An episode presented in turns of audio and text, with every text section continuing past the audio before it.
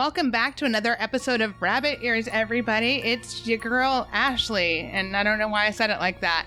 Um, today I have an episode that is one of my favorite episodes of the year. It's the October Halloween episode, and I've got with me my boy Drew Hallam from the Real Feels podcast back to do everything spoopy. How are you, Drew? I'm ready and raring to go. You know, no, no. Let me let me correct that. I'm perfectly splendid. oh, so okay, we did a little flip a Rooney because normally, or I guess the initial premise for my show was like a super fan guest would come on and we'd like review one of their favorite shows. But Drew, this is your first time watching This The Haunting was. of Bly Manor. Yes. So this is like my second or third time. So I'm interested to see or hear what you were feeling and what you were thinking because I feel like I might be in the minority from the people that we know Hmm. but I'm interested to hear your feedback. But before we get to that, we had you on last year. Um, what have you been watching that you would like to tell the people about? Oh gosh, man, so much. Uh, since I very rarely get to actual like TV series because I feel like I need to dedicate all my time to them, and movies are kind of like one and done. Uh, I started getting into a '90s binge with Stargate once again all over. Okay. So that was, I mean, that was fun, and it it slowly kind of died with enough, like six seasons of Stargate, and then I'm like, I'll come back to you. Uh, Morsi, uh, I kind of like went through all of the Great British Baking Show, and I'm excited now that they have the new season back up. Which it was just a delight and just always fun seeing the rotation of the guest hosts and the judges. Squid Games is probably the most. Uh, Squid Game is probably the most recent. Yeah, I feel like everybody watched that. Everybody's. what did you think of it. Squid Game? I really liked feeling? it. I really did. Uh, and it's more intriguing to see so many people come out online where they're making little videos saying, especially if they're, you know, Korean and they are fluent in Korean and they're like, yeah, the subtitles aren't matching what they're saying. And some of the little things that they're omitting, according to these people, like culturally, is actually really important. So it's actually a detriment to the fact that the subtitles are not on point. But I overall, wonder if that would have made me. I wonder if that would have made me like it more because I did not like it, but I just don't get what the, all the hype is about. Well, I mean, it's not it's not as if like the subtitles are 100% inaccurate. They may be leaving like a word or two out, but apparently with what is actually being said, it's culturally relevant for some instances and so that makes it Okay. important to like character development. Um overall, I really enjoyed it. I like the twists. It it also kind of reminded me of certain things where not to try and spoil, but if you don't see something happen, it may not have happened. Yeah, yeah, because they. Yeah, I don't want to get into spoilery Yeah. territory, but they were not shy about showing everything else. No, so, no, and it, but it was fun. It was fun and it was engaging, and you kind of watch it, and you're all like, "All right, let's go to bed." I can't go to bed now. I I have, to, I have to watch like two or three more episodes. We binged it all in one weekend, and I truly had no interest in watching it if we hadn't been watching it for the for Dan's show. But like, I maybe that's why I didn't like care that much about. It. Like, it was fine. It wasn't bad, but it didn't blow me out of the water and help me understand why it's this huge cultural phenomenon. Tiger King. I got Tiger King. Understood that was fucking bonkers. That makes sense to me. This one is just like, it's fine. It's It- fine. I think there is just the hype might be for the kind of almost like battle royale esque stylings of the mm-hmm. games. But when you actually go into plot development for everything, there's just there's so much happening. And there's so many characters that you try to I don't know, really get invested in, but then you're not sure who's going to be around long enough to be invested in. So Yeah.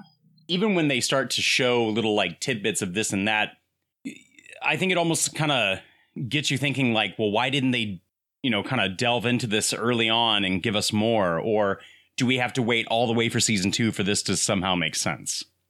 I mean, I so if there ever is a season two, which they are apparently in talks for doing, I don't know if I care enough to tune in. I might just get the Cliff's notes from other people, and it's that's fine. That's The- fine. I have also like been down a super Halloween spooky genre like tear since October 1st. So everything I've been watching, TV and movie related, is in some way like associated with Halloween, except for I now determined that I know what you did last summer is only for Fourth of July. It does not work well in at Halloween for me. Mm.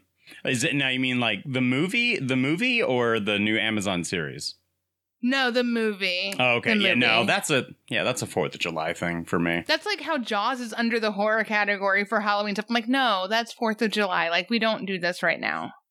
Yeah, Not no, at no, all. no. I mean, no one's gonna watch like Thanksgiving for Halloween no, time. but I did have. I wanted. I suggested to Dan last year, um, because we were doing B movie Saturday with a pretty regular schedule. And I was like, we should do every holiday, like find a B movie that's like that holiday genre, like My Bloody Valentine, or there it. was like New Year. There was a New Year's Eve one. New I forget Year's what it was called, but like New Year's Evil. That's the one. Yeah. So You'll find it. I guarantee you. You will. I suggested that we haven't done it. And that was like a year ago, so he sucks. you have stuff for Easter. You have stuff for Christmas. You have stuff for Thanksgiving and Halloween, obviously. uh-huh. Um, There's lots of good stuff to choose from. Oh yeah, yeah. Like Easter, you can watch Critters 2. For Easter, you can also watch. Uh, there's something on Tubi I just saw where it had a bunny and he looked kind of demonic. So I, I just like put it in the watch list. I'm just gonna gonna wait that one out. I mean, I'm a sucker for some of those B movies. Like some of the best movies that I've watched with Dan have been like the worst schlocky pieces of shit, but Mhm. they like Velocipastor is Yes. amazing. I love Velocipastor. Alien Private Eye, also a fine romp. Like loved it. If I could recommend one to you, and it's on Tubi, the sequel is not yet, but the original is. It's called CarousHell. So That's hilarious. So when a carousel horse just can't take any more abuse, he sets out on a bloody rampage. yes. It's Let me have it. so it's so campy. I don't even want to say bad because like it's it's like unapologetic for what it is. But it's Yes, hilarious. exactly. It's hilarious actually. The dialogue is quite funny. So I made Dan watch Twilight, which I only wanted him to Oh. watch it oh. because I qualify that as a B movie. If you look at it through a B movie lens, it's fucking hilarious. it really is. And I stand by that. Some of those like fast action scenes and like get on my back spider monkey, like it's just so preposterous, so ridiculous, so poorly like realized. I just love it. And then the love story gets in the way, but all of the action is fantastic. I, I haven't seen beyond the first one because You don't need to. They're I bad don't after that. I don't want to. No. it's it's like so bad it's good for the first one and then it leans way too heavy into the love story for the remaining movies. Except for i showed dan like in breaking dawn they have a baby and they have the older actress that's going to play the child grown up and they then cgi'd that older girl's face onto the baby so that they look like the same Oh, No. it's so freaking bad. Like, I'll No. you have to look up some of the imagery for it. She's called Renesmee. If you look up Renesmee baby, you will see some of the most hellish looking demon children you could ever imagine. Mm-mm, It's mm-mm, amazing. mm-mm. I know. No. okay, so all right, I'm gonna get you off of this Twilight roller coaster that I've somehow gotten you on. Um, let me see. I've been watching for how like just quickly Halloween series. I've been watching. I watched um, the Chilling Adventures of Sabrina. I'm on season three of that. Um, it's much better now that I'm like having it on as a background show rather than actually paying like full attention to it. Mhm. I I can digest it more, but it's got like that spooky kind of vibe, like we were talking about Hocus Pocus having a vibe. Like Sabrina has a little bit of a vibe like that, gothic kind of like retro, but like modernized. I don't Sure. know. Something about it works for me. And then I watched a Halloween episode of Dawson's Creek the other day. So Oh, that fun. was good. Yeah. So there's some other stuff. I don't remember. It's on a different list, but I've got my show notes out, so I'm not going to move around. All right. Let's take a trip all the way back to 2020, which is feels like eight years ago, but in reality, it was just last year Mhm. um, when The Haunting of Bly Manor premiered. Um, so back in 2020, TV series that also premiered, we had Bridgerton, The Flight Attendant, Ted Lasso, and The Queen's Gambit. I need to watch Ted Lasso. Everybody's I talking all about it. as it. well. I Have actually I just resubscribed to Apple TV, so now I have no Ah. excuse.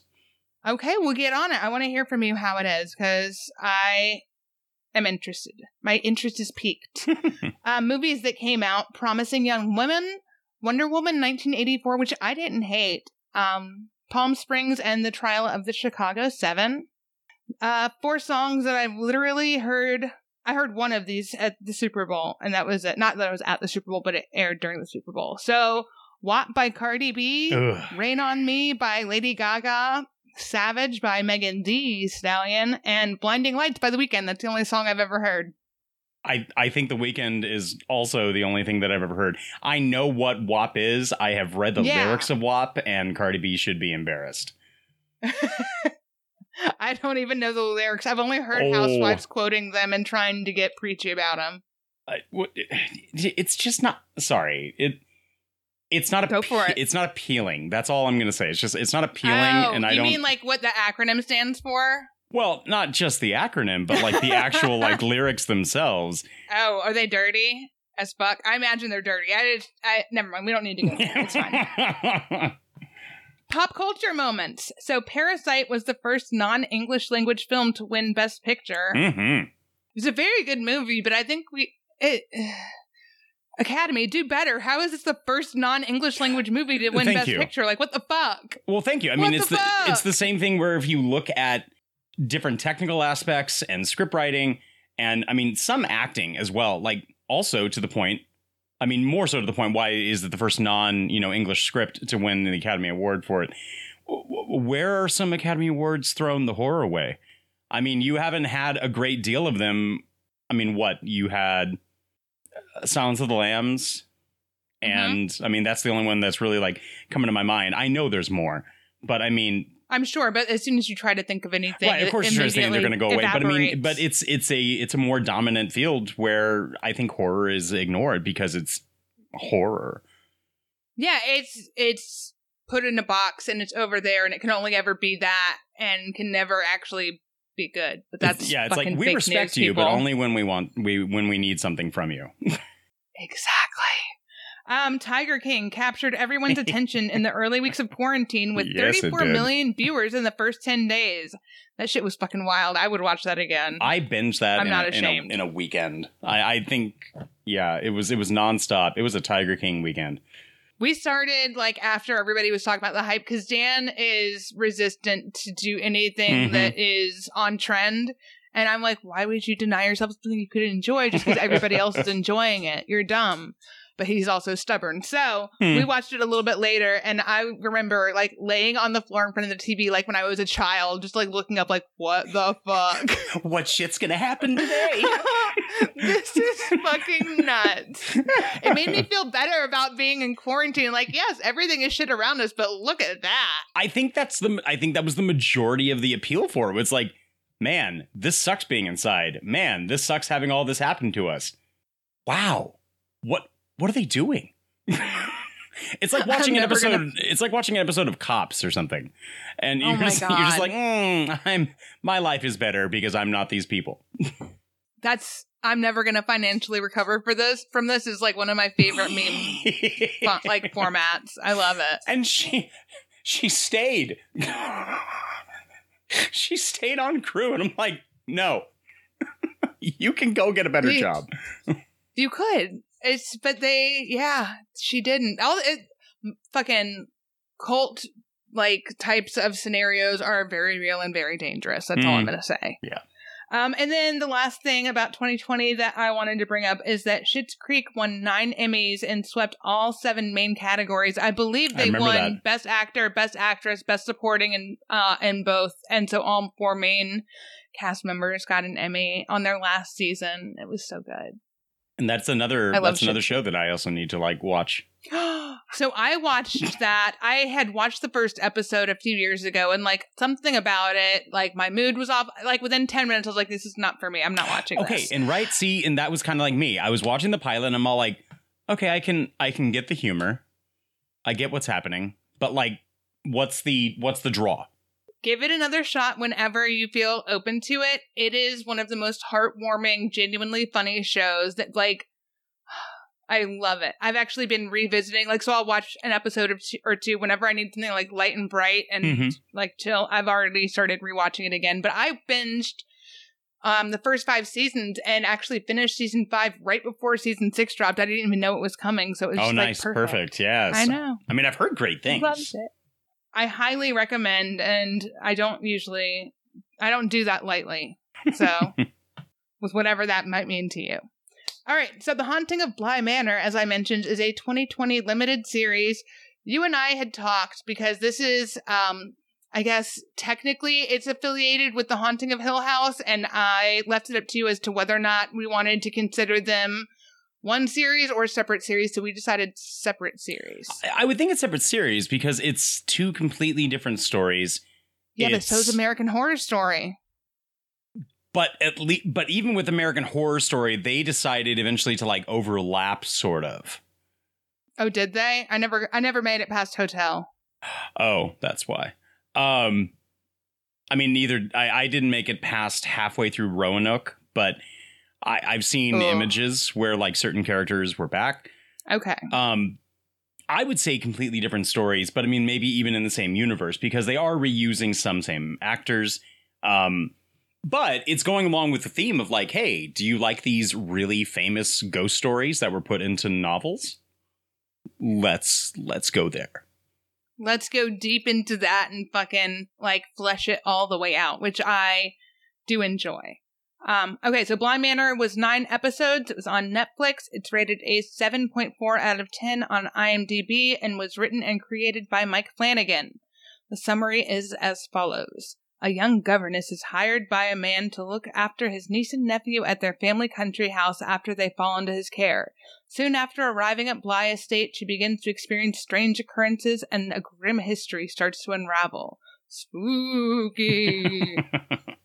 it stars some people whose names I apologize in advance if I F up. Um, Victoria Pedretti, Oliver Jackson Cohen, Amelia Eve, Tania Miller, Rahul Kohli, uh, Te- Teria, Ter- Terira, sorry, Miss Jessel, Sharif, um, Henry Thomas, Amelie Bea Smith, and Benjamin Evan Ainsworth. That was a struggle. But not as bad as when I was having to do Death Note because fuck me, that was a lot. oh. Okay, so before we get into my standard question, I forgot to ask you. So, what is your like stance on ghosts? Do you have any ghost stories that you've experienced? Do you have anything that makes you believe in ghosts or are you just this is pure entertainment value? So I've always believed in ghosts.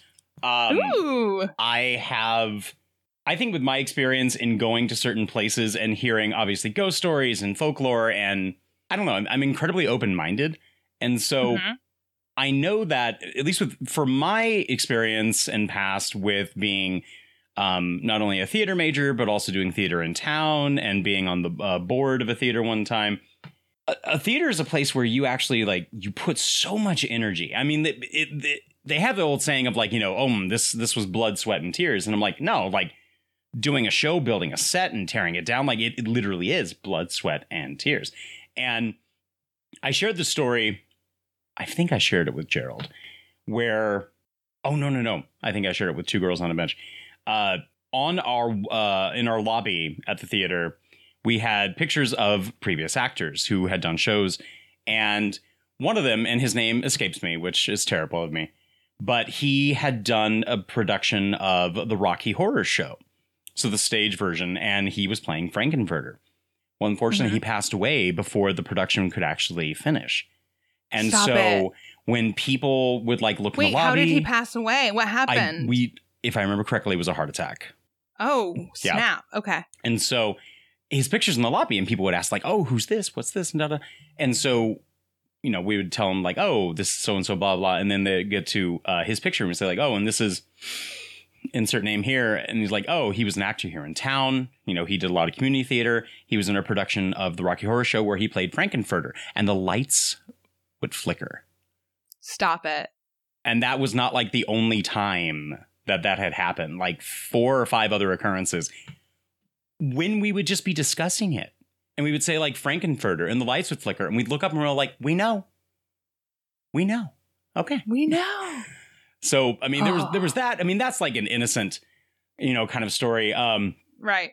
I I had another one where I was downstairs in the dressing room of the Bakersfield High School Theater Harvey Auditorium, very big theater in town and very famous for you know local productions, and it's part of uh, Bakersfield's first you know high school when it was called Kern High School, and uh, the the lights had gone out in the in the dressing room. And downstairs like someone had either like turned off the lights or they just went off.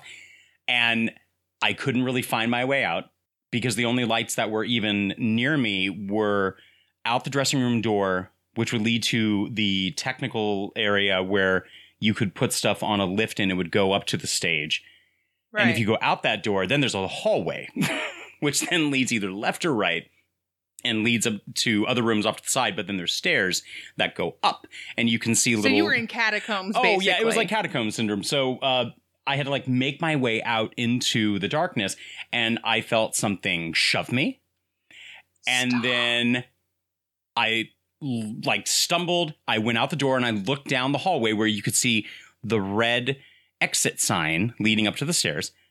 And something was looming in the shadows because there was light at the top of the stairs, kind of somewhat coming down. And I just like yelled out, like, what the hell? And then it went up the stairs. And I freaking gave chase. Went up the stairs, came out onto it comes out up to a uh, doorway that you can go out, and then it's you're backstage, and then you can go out onto the stage. And there was someone out in the lobby, and I was all like, "Who just ran up here?" And then he's like, "No one. I've been here for an hour cleaning up." Mm. Girl, no. Girl, you in danger. That's what Luke would say. so yeah, I mean, I'm I'm very I'm I'm aware that ghosts can be real, and I mean anybody who is you know going to say no, I think you're foolishly being ignorant about it, uh, and just I I, don't had- know, be mindful. I I've never had an experience that has made me say, yes, I definitely believe, but I don't not believe. And my toaster oven's been super squirrely. Like Dan and I have a joke. Because, like, We live next door to where the house I grew up in, and my mom passed away in that house a few years ago. So like whenever weird shit happens, like a light bulb started to go out, and so it would just flicker real eerily, and we'd been watching a shit ton of Halloween movies, so it'd be like, Elaine, cut it out, calm down, whatever. So like, of course that's not her, but like. Dan was in his office for a straight hour, and I was just in the living room, just the two of us in the house. There's nobody else. And I come in the kitchen, and the toaster oven, it had done before where it's like turned on by itself while I'm standing next to it. Like, yo, turn off. And I like had to unplug it. So this time I come into the kitchen and it's like on baking and it's like counting down time at 400 degrees toasting. And so I tried to hit the stop start button. It wouldn't listen at all. It just like kept going. And so I had to unplug it. I was like, yo, if this thing fucking turns on again after it's unplugged, we're going to have to buy a new toaster. you have a possessed toaster. I might, but it doesn't fuck up my food. So I'm okay with it. And if it's my mom, it's my mom. I don't, like I said, like, there's Has it- probably an explanation, but I don't know what it is. Has it always been your toaster? It's a brand new toaster, and my dad got it for us. Like, I was like, was it your mother's toaster? oh my god, what if she's having a toaster oven? Well, no, I'm just thinking like I'm, I'm thinking like if it was her toaster, like did she get toast at like a particular hour or time? And no, like this was, was, like that in the middle of the night, like Uh-uh, ten thirty at night or whatever. Like this shit was not.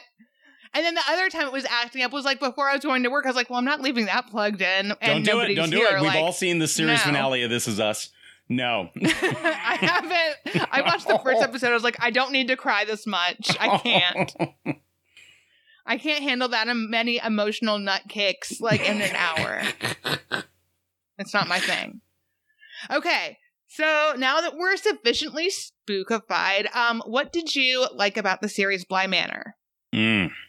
I always like to say this when I talk about horror movies that I'm very much enjoying and I get engaged in them, where when you can create like the perfect atmosphere, it makes it so enticing. And Bly Manor did that. I mean, from the intro, which I only I only watched once because I didn't really have to watch it yeah, again I don't.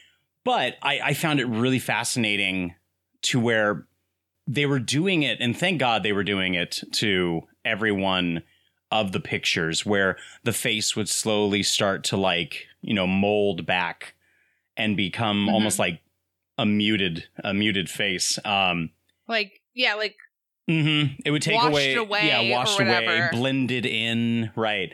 Uh, you have a great atmosphere for the story. I mean, old, old Victorian, you know, British style homes. They just they automatically give off that kind of again that vibe, and yes. here you start realizing that you're seeing things when most of the time you probably would just like shake it off and continue watching but then you need to you need to listen to that little voice in your head and your little peripheral vision that you're actually seeing things and i loved it because once i noticed it in the first episode i started carefully watching so See, I many didn't things do that. I need to do that next time. you really, you really do because I I went through the entire series just kind of watching and noticing things in the background and seeing the ghosts that are all there, and then I reaffirmed that with some rabbit hole YouTube diving, and there's so many occurrences that I didn't exactly realize, like the plague doctor ghost is seen at least like 30 times Are you serious? and he's the and he's the most noticeable. And I think he's the most noticeable and placed in some places because I think he'd be the easiest to find, at least with his you know beak helmet or the mask and With the um, beak. Yeah the beak and the hat are really Yeah. kind of like what give it away. And uh, Ghost Dollface Boy is always around. So There's some that that was so good. creepy elements that are just universal, like creepy horror things that pop up, like the dolls, the creepy ass dolls that are representative Oh, the tropes are everywhere. People. So Yeah. everywhere. Yeah. But it sets that vibe, that setting. Like you got the isolated, big, gorgeous house with all of this history that's like not fully known, so could be whatever. And then you've got this mystery of this woman that you see like partway through the series with no fucking face, and she's just like creepy as hell. And you're like, what's that bitch about? Like, there's a lot of good creep factor to this series. Oh yeah, Mo- I, I found myself a lot of times where I've done this for a few years now, and I can't remember when I actually started it. But if something is is off putting and it's a bit like you know it's going to get bad, or they're doing something where instead of yelling at the screen like "Don't go in there," what are you doing? Look out! I just sit to myself, just quietly in a room watching, just go. Mm-mm. Dan gets mad at me because I go, girl. he hates it. He's like, you have two things that you say. One of them is just girl. When she went into the basement to get the doll and there's this just a random a random pile of like extra dolls old dolls just sitting off in the corner. My first thought was like the fuck is that? And then i see then i see boy doll move and i'm like oh fuck no. No. There's too many times in horror situations where people have to like prove how brave they are, and I am not that person. I'm the first one to vacate and say like, I'm done. No, thank you. I don't first- need to prove what a big shot I am. her first sign is like when she's gonna go down to the basement flick flick flick oh the lights aren't working well i'm gonna continue to go down no No, No. Flora won't even go down. Flora, Flora knows. would not go down. And she goes down and she sees the doll and it's sitting upright. The fuck you say? Oh. No. Which I'm guessing the little boy immediately saw it, sat it upright, and then went back and hid amongst the dolls. That's my I never clue. even thought about that. I was Well, just because like, he's some- the he's the one who's arranging the dolls in the middle of the night where they're going. I mean, aside from Flora, but yeah. I mean, he's he's kind of being able to go in and out and see where everyone is. So for him, he's playing. He's playing. I mean, what else do you got to do? I, hide, Fucking kid's bored. hide, and you know just observe. Creepy ass kid in his damn Ebenezer Scrooge night dress. That's a Schitt's Creek joke. You would have gotten it if you'd seen it. It's okay. um, one of the other things I liked about this series is that I found that some of the moments and the relationships that they developed were genuinely moving. Like I Mm. was very invested and I believed it and I felt sorrow for the situations. So like I appreciate when a series can get me emotionally invested. oh, very much so. I I sort of kind of like fell in love with Hannah Grose and Owen, and I found them to be so endearing to each other and and so genuine. And I I loved Owen his very not so much goofyish, but okay, I'm gonna go with goofy because my next word was gonna be childish. But I mean, just his sorry, his his playfulness. I think his playfulness, Playfulness. was very there you go. it was so nice because it was a good break from everything that was so serious and you know dampening about the entirety of the set and you know the characters um watching hannah's disposition throughout the show and little clues as to might what be wrong with her. But i mean also just again the genuineness of her character where she can she continued on and she kind of had to continue on because otherwise it was going to become far too real for her. Yeah. yeah.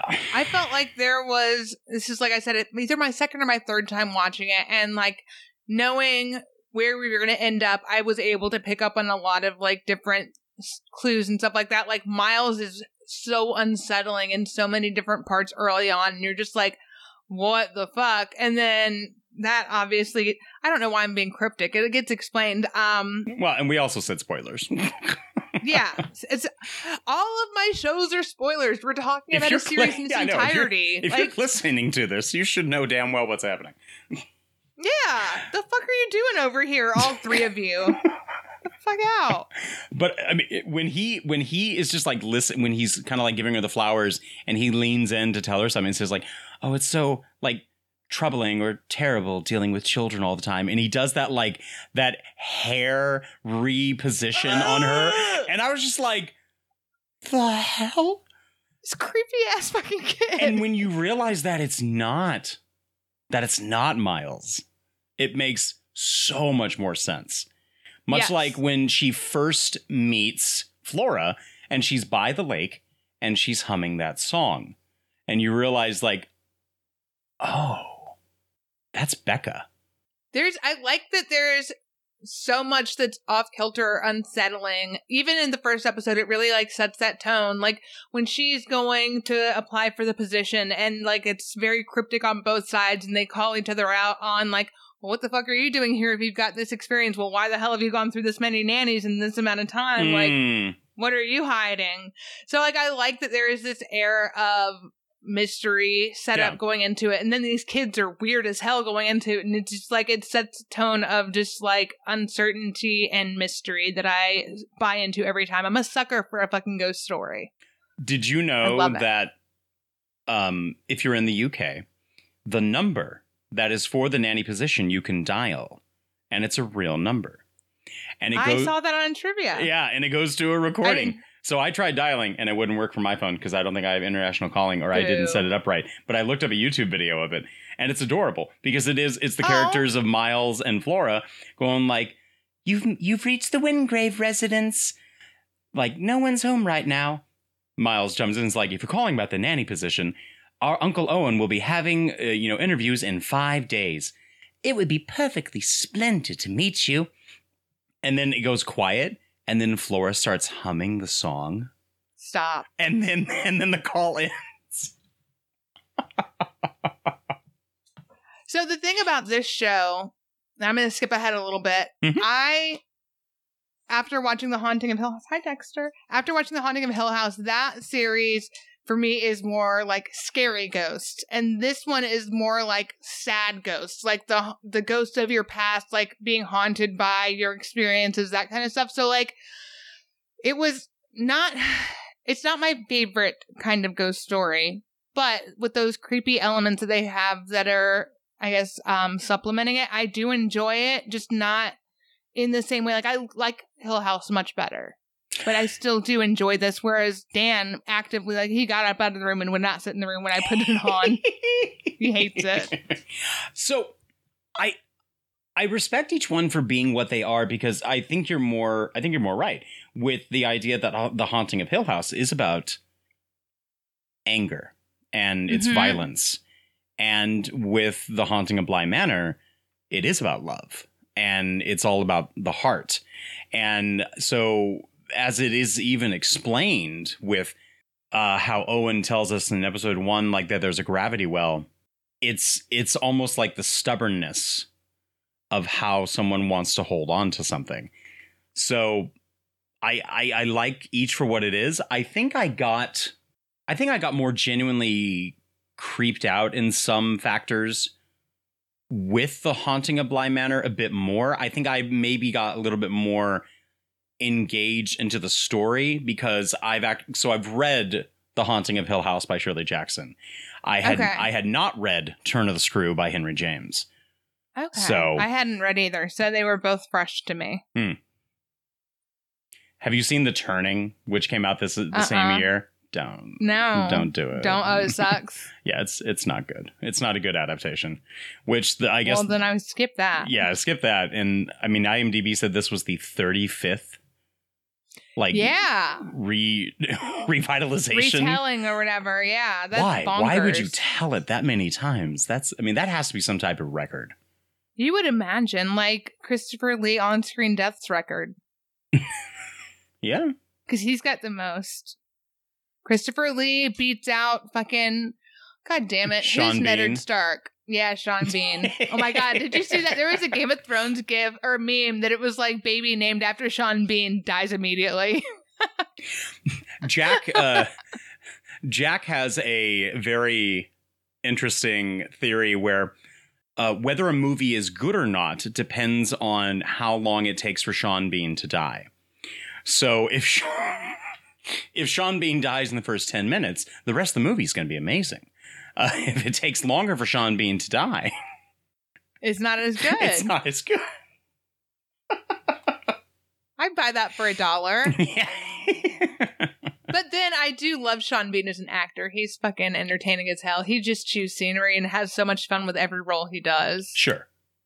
Yeah. Anyhow, Sean Bean tangent aside. Okay, so who are some of your favorite characters on Bly Manor? Mm. Definitely have to go. I mean, from less interactive, where like I got spook. Um, I love Owen. I thought Owen was a delight.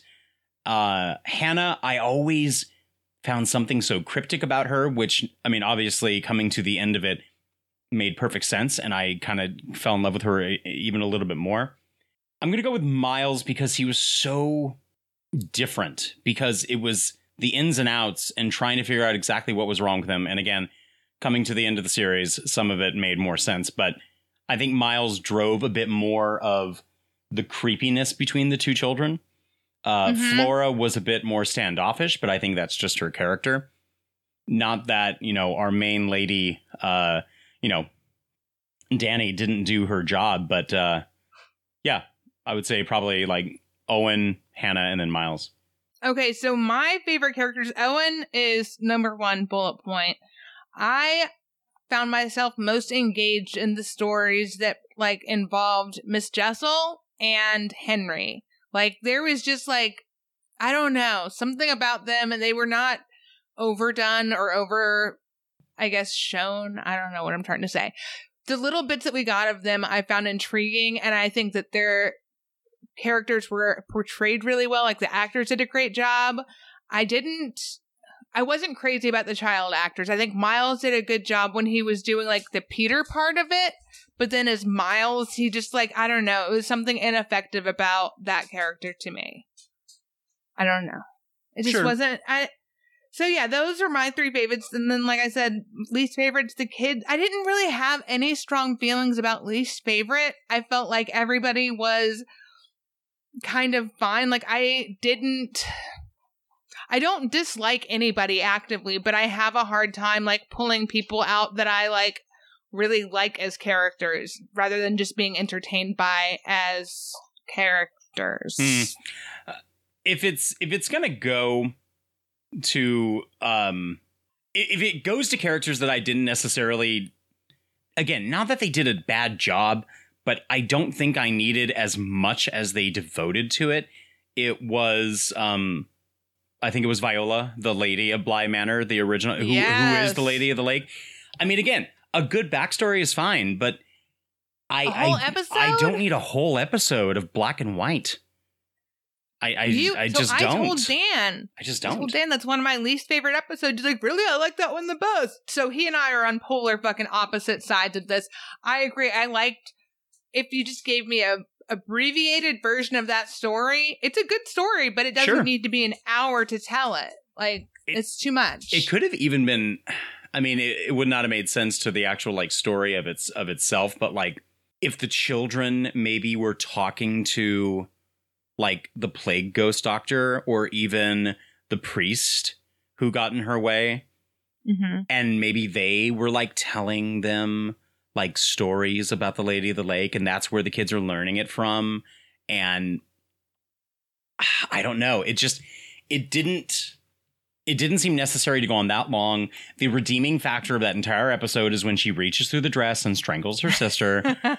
Um I, I found it weird that that was her like that that that was her tuck uh to be in the bedroom i guess which was the chest because that's Yeah. what that's where like her essence was well, that's where she spent like the last several years of her life because she was in like Right. sick.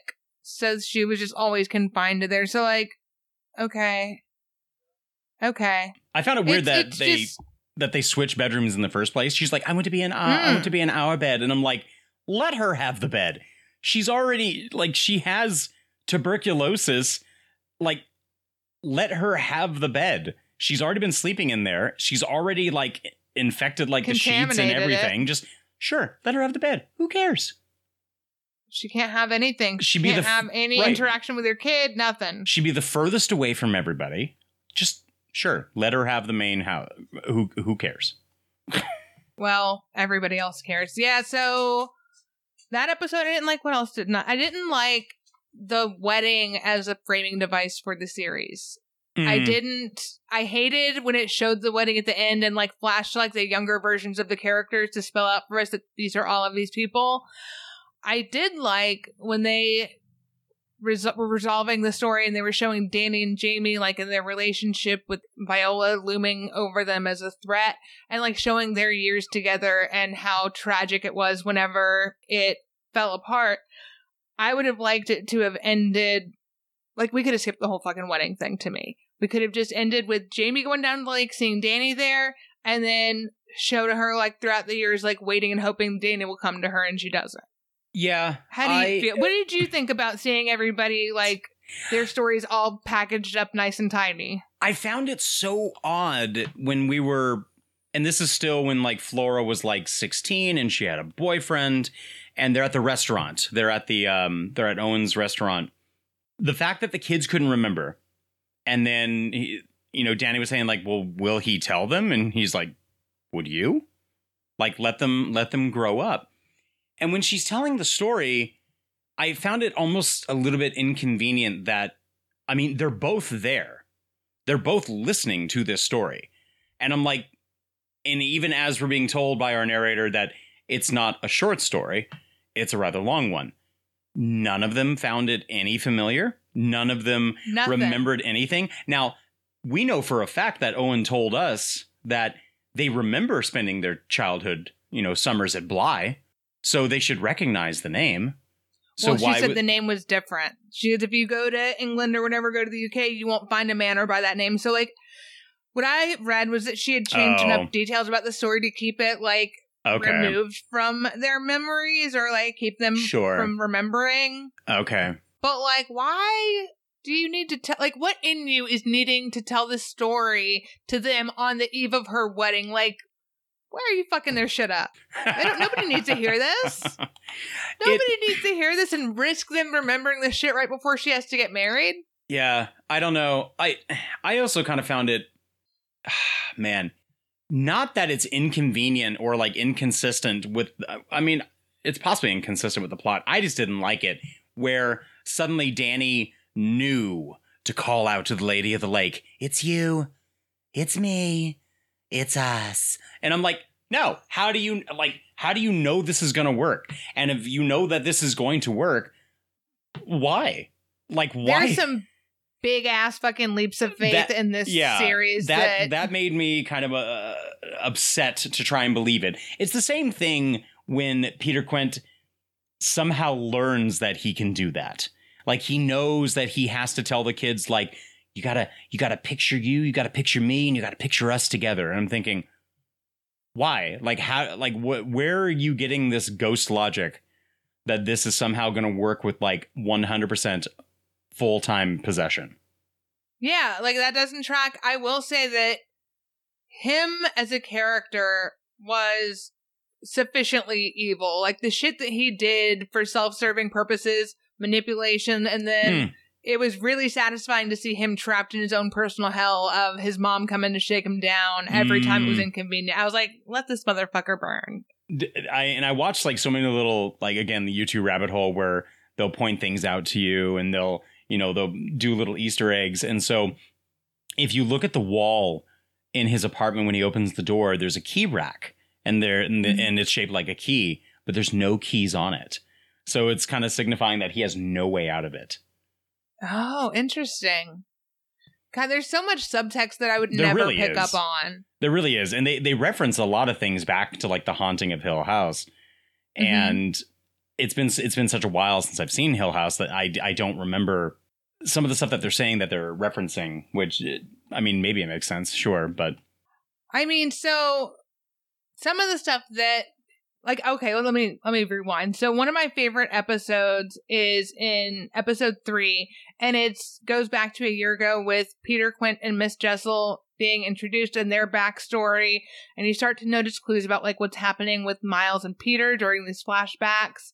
But then you see things with Peter cuz like he presents himself quite differently to Rebecca the to how he actually is. So like he's giving Miles this speech about how people are locked doors and you need to figure out what kind of key makes them open up and like you see how fucking manipulative this man is. mm-hmm. But like I still believe that he cared somewhat for but then he gaslights her about the whole fucking tasting Owen's batter that thing. that seems Like- so out of place, so out of place.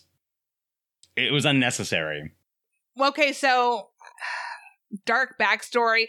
That is not unrealistic. I had a relationship with somebody who 100% in order to take the heat off of him or take the attention off of him would make me the bad guy, make everything I did wrong and make me feel like I was the piece of shit. So Oh, no, no, no. I get that. I 100% Okay. get that. I, I once dated someone who, where we would show up to a shindig and like we've already like seen each other, greeted, got in the car, drove, went to the party, hosted by my friends. I greeted my friends, hugged them, told them that they looked beautiful tonight, and then we were going inside. It wasn't until like 20 minutes later that I was told like how can you fucking do that in front of me? And I'm like, are you shitting me right now? Like, what are you upset about? See, I was not that person. The person I am today would definitely be able to call that out. But back then, I would have been more like Miss Jessel, where I'm like, that shuts me the fuck up because I'm so confused. I don't know how to respond. I mean, I was I was confused by it, but I'm just like, eventually, like she, it was just like, what, what? I don't understand. Why are you upset? Like you called her beautiful in front of me, and I'm like, it's being a compliment. I don't understand. What are you upset about? If you just want out of this relationship, just tell me right now. And I'm like, Stop it. Listen here, Delilah. Quiet. Calm down. But I, I will say then, I was still surprised when he was like, "We figured out a way out of this together," and he fucking Mm. murders her. I knew that was where I was, not going. expecting- I, I did not expect that. That's where I was going. I knew Even it. Be- watching it this third time, I thought that like he put her in the way to get picked up, but no, he like possessed her and walks her ass down into the lake like Oh yeah, no, no, no. asshole. Oh, I know. Oh, I, yeah, I knew that's where it was going when he said like, "No, I know a way that we can be together." And I'm thinking to myself, "Girl, he's gonna kill you." Like, how do you? danger, girl? Or, or like, or like, he wants you to kill yourself. Like, how do you not know this is what it is? this dumb bitch. I don't know. I do not. she know. redeems herself though with the whole not telling Flora possessing to Flora. pretend, Yep. yeah, not possessing Flora and trying to fight. So like, I still do. Uh, there's a complexity to her character. There's a relatability to her character, and I I like Miss Jessel. I like her Mhm. a lot. Um. Oh, and then in that same episode, one of the only moments that made me laugh out loud was Miles is being creepy as fuck, and they're like doing this like theater like play or Oh, whatever for all the adults, and Miles is doing this whole like puppet bit and creeping everybody the fuck out. And the phone rings, and Owen goes, "Oh, he goes, thank God, Peter Quint to the rescue." I always find it interesting with like the different ghosts going around the house where you have Viola sister, the former lady of Bly Manor, per- Perido, Peridon. It's like 101 Dalmatians, but pronounced differently. Uh, not Perdita, but Perdita. Perdita, it. that's it, yeah. So I understand that like her throat has been like crushed and that's why she can't necessarily speak and then her face has gone muted and flush. But why isn't she able to roam the house? It's interesting that like she's stuck in the attic. But we see like, you know, ghost boy everywhere, which he didn't die in the house, he died in the lake. And the uh, the plague doctor died in the master bedroom, but we see him everywhere. You see uh the the vicar he's kind of to and fro a few places the soldier is seen in uh apparently like three episodes um except for like in the back when the cop came and the lightning is Uh-huh. flashing you can Oh, you can yeah? see the silhouette of him in the background um and that's the soldier that uncle henry was all like i used to have a friend and he scared me until i gave him a story so you realize like the ghosts have obviously been roaming in there and interacting with the children all the time. So I'm I often wonder like if this was like a soldier that was obviously like standing at attention and he scared Uncle Henry because he wouldn't talk to him or he wouldn't move. And he was just always like, you know, outside of a door or at the end of a hallway. I mean, that's freaky. Somebody in my fucking house, that's freaky. Um, fuck, what was I gonna say? Uh, no, I already said that about Danny and Jamie's love story. I really liked that. I apparent, oh, this is what it was. So apparently they were initially gonna have the guy that played Peter play the gardener as the love interest, but people would have thought that was weird because him and Nell were twins in The Haunting of Hill House, so they Oh, changed sure. it. So I didn't know that that was not always planned to be uh a homosexual relationship. I thought that they had always because in the whole thing with her relationship with her ex fiance, that makes so much more sense when she is not attracted to men and she couldn't figure a way out of it. And then to see them have their love story and have it be so aspirational, inspirational, especially during like the 80s and the 90s, like I just liked showing that relationship in that romantic, sweet way Mhm. that we don't get to see often enough. And their relationship, like when they're driven apart or like whatever happens to them happens and they're no longer together, and that fucking Sheryl Crow song comes on, like my eyes Mm. get a little fucking misty. I can't help it. I found it kind of interesting that that this is what we are watching with Jamie, and apparently it's something that she does quite often. And I don't know if it's just like the energy of everyone who was at Bly at one place at one time that could be kind of calling to her, but it seemed like something that she does nightly. Yeah. And you know, at the very end, we do see Danny's hand on her shoulder, and it kind of just it, it it's a nice touch. It's it's a little just you know pen of, pen of the rose on there, but how is she able to leave Bly? Is my more concerning factor because the the lady of the lake could never leave Bly. Well, now the Lady of the Lake is part Danny, so all rules are off. I mean, I Maybe. guess maybe Danny we, we took could over. bullshit anything. Danny took over for half a second, despite the fact that you know she was That they said that Danny would never have come to her and put her at risk. So, but Yeah. whatever, fuck it. All right, so what if anything would you do differently with this series?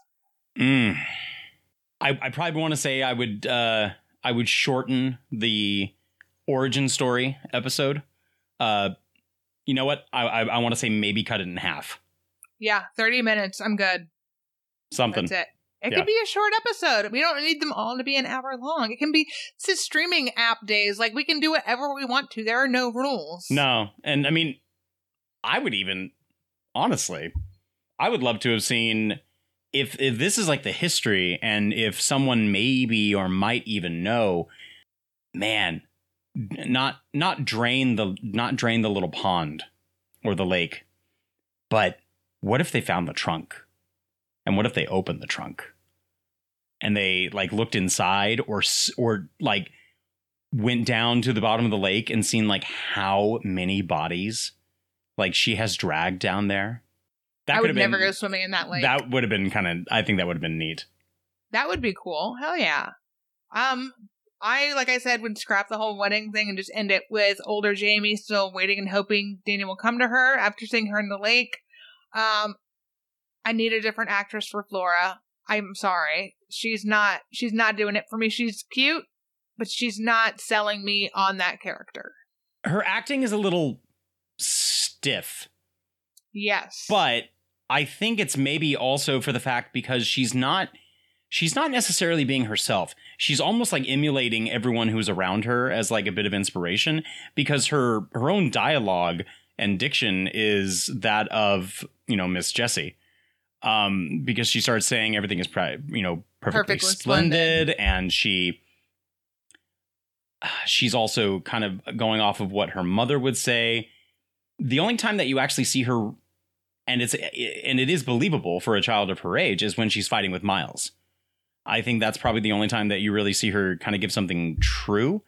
Um, or even when they're playing hide and go seek and uh uh I can't think of her name. Parida? Parida? Danny. No, no, Oh, no. Parrot. Perdita. No, Perdita. yeah, not Perdita. Not Nope. Perdita. That's the dog. Dang. Perdita. Paradita. God damn it. Lady of the Lake P sister. uh, when she's in the background, like humming the song, Oh, yeah, and she turns around attic. and she does the whole shh. I liked that, and that was even part of like the trailer, and I thought that was great because if she's going around playing with ghosts, fantastic. Show that more because you you barely Yeah. saw that. No, not at all. I wanted to see not necessarily less sad, but more scary too. Like I need a little bit more like not just like Right? melancholy. I need a little bit of like, oh fuck. I Oh, need to I need oh, to be yeah. scared a little bit during a ghost series. Yeah, that's true. I mean, it's it's not so much again like Haunting of Hill House where like the ghosts are literally coming for you. These are ghosts that are just there. They're looming. They're just, you know, observing, waiting in the background. If it was something like someone showed up to sh- you know give a letter or someone's making tea and they you know pass by them in the kitchen and they say hi and they're like wait who the hell was that and they go back and the kitchen's bare and the lights are out like something that would have some urgency for that Yeah, type of spook There's no threat, really. Like Yeah, the only threat true. we get is from if you get in the Lady of the Lake's path, it was super satisfying to see Peter get fucking Mm. snatched. And he died so fast because his ghost came out, and Danny, meanwhile, gets dragged all over creation and still fucking survives. So Peter Quint is a bitch. well and yeah it's, and every single person that actually does get you know strangled and then like neck snap probably uh, by the lady of the lake it, it's it's immediate. It's immediate that, it's immediate that they're there. Peter quint is there. The plague ghost doctor is there. When hannah's pushed down the henry, Henry when henry all the way dead. and Henry's not even. All, you're right. He's not even all the way dead. Uh, uh, when Hannah fell down the well, she's immediately back up top, looking down. Yeah, Um. Yeah. Yeah. And, then now you. spunky. Yeah, and it, I, and I don't even think it really. I mean, I knew I know it, but now it even now it's finally clicking when Flora said like, "You mustn't go out of your room at night," and I'm like, "Oh, this is why." Because they saw Peter Quint go out of his room at night and he got freaking grabbed. He got tooken. I just never understood like why she grabs someone and like drags them back. Like, why are you strangling someone? Like, is this who you're gonna? Are, are you gonna strangle your child? I mean, actually, Maybe. any of the children that she finds, she picks up caringly, lovingly. So maybe if it's an adult that's in her path towards her trying to get to her child, she sees those people trying to keep her from her child and she ain't having it. Like I said, we can bullshit anything here. And I'm trying to think. Th- she doesn't. Because she doesn't go out of her way to grab people. They just happen oh, she kills to be men. in her way. She kills men. She only kills men, except for her sister. and she grabs Danny, but she didn't kill her. Well, she was going to. I wonder if she was trying. She Not was, for lack she was of going effort. to if Flora didn't stop her. Yeah. Yeah, I don't I don't remember any ghosts that uh, were that were women. Yeah. Interesting. Interesting. Okay, Drew, do you have anything else that you want to discuss with the series before we decide who gets married to Megan killed? Indirectly from the series, I know that the creator had said that there had not been any plans for any new seasons or chapters specifically to this particular uh, style of Netflix miniseries.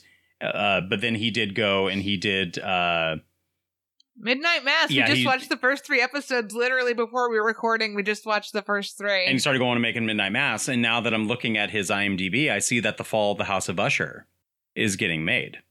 It's in pre-production. I mean, I'm down for it. right. I I'm mean, always I'm, here I'm for down for it. shit. It's another home. We have another famous book. We have another by another famous author. Thank God we're getting some Poe.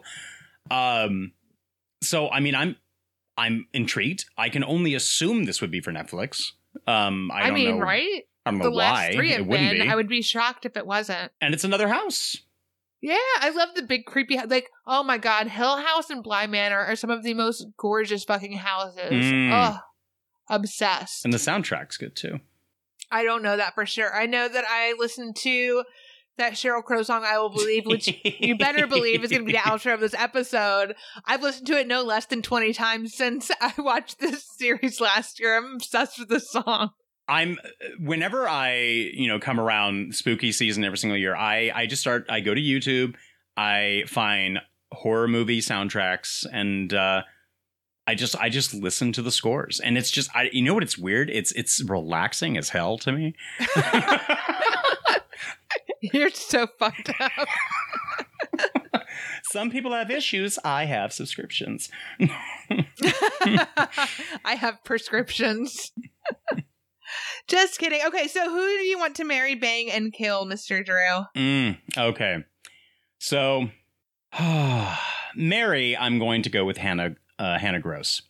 Okay. because Hannah, I feel, would be very organized. I think she could also keep people in line. She seems incredibly caring, and Mhm. uh, I I rather like her. I I like her heart, her spirit. Um, if we're if we're gonna go bang, I think I think that Amelia Eve, who plays Jamie, is is quite attractive. Uh, I think she's great. Um, if we're going to kill anyone, uh, we're going to kill Peter Quint because I think he's just a dick. He's just okay. So I am also killing Peter Quint because he represents so much that I truly am triggered by. So Mm. like he's got to go. yeah. Um, in the same similar elk, I'm going to bang the older version of Jamie because Carla Gugino is like tens across the board. that Mm, chick okay. is stunning. I hope I, to I one liked her silver fox kind of uh, Oh, you know look that's going on. she can do no wrong. I was just I put on the first episode of Saved by the Bell the other day. It was like a middle school episode, and she's in the first fucking episode of Saved by the Bell. Like this chick has been around forever and is still like just gorgeous. And in Sucker Punch, she played uh, a character named Madame Gorski, which is my maiden name, Ma- my last name. Now I don't know why I said maiden name. It's anyways. Oh, awkward. Edit that out. Retake. She played Madame Gorski, and that's my last name. That sounded super genuine. And then I'm also I'm gonna marry Owen. So we got a little Owen and Hannah love. They're like two of the most awesome people on the Mhm. show. Like they're just good human beings that try to make everybody's life around them easier and better. Yeah. Oh, very. I love so. that. God bless them. I was I was so happy that nothing. I can't say nothing, but I'm I'm happy that nothing directly happened to Owen because when it came to the point where you're realizing that like half the cast is dead, yeah. almost, I was thinking like, ah, please, please don't make for the fact that like Owen is also dead and that I he honestly, doesn't realize. I would have preferred that. I well, it would have made sense for his story where he said like, I never liked the people in Bly. They were born here, they live here, they die here. And I'm thinking, how did you pick her up in the car then? Well, I just felt bad for him because he had to like go on the rest of his days like having a Hannah-sized hole in his heart, Mm. and that my heart breaks for him for that. That sucks. Yeah. poor bat, poor man. All right, so next month for my series, my podcast, whatever, my show, I've got Emily Higgins coming back. We're gonna do "Don't Trust the Bee" in Apartment Twenty Three. oh. And then I've also got my December guest filled. It's going to be a James Van Der Beek double feature because Wayne from the Countdown is coming on to discuss Dawson's motherfucking Creek. So I'm going to have a lot of Beak from the Creek in my life over the next two Love months, it. and I'm kind of excited. Yes. What do you have? Anything you want to plug or promote? So let's see. Coming up, we have our cerebral science genre episode for uh, you know episode ninety eight, and then after Jeez. that, it's going to be period piece, and then I bring up uh, Real Phil's podcast one hundredth episode with anti heroes. So that's the next uh, three episodes. Oh my gosh, you're One getting there, hundred. son. I'm I'm excited. impressed. That's fucking crazy, dude. Mm. I don't. Oh, I couldn't do more than one a month. One a month is like good for me. Otherwise, it becomes stressful. But this is fun. I love getting just to talk shit with like a different person each month. But congrats to you, episode 100. That's a big deal. Yeah, Excited. DuckTales. Excited. Woo. All right, Dr. Homie, that's it for us. Uh happy Halloween. Spooky Mm. ghosts. Yeah, that's it.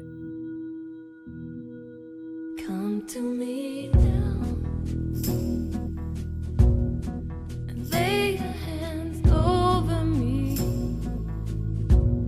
Even if it's a lie, say it will be alright, and I shall believe. I'm broken into, and I know you're that I only come home when I'm so all alone. But I do believe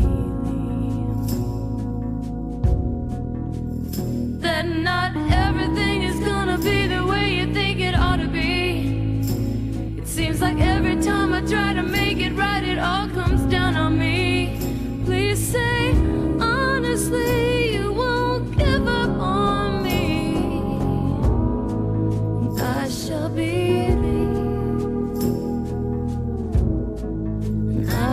I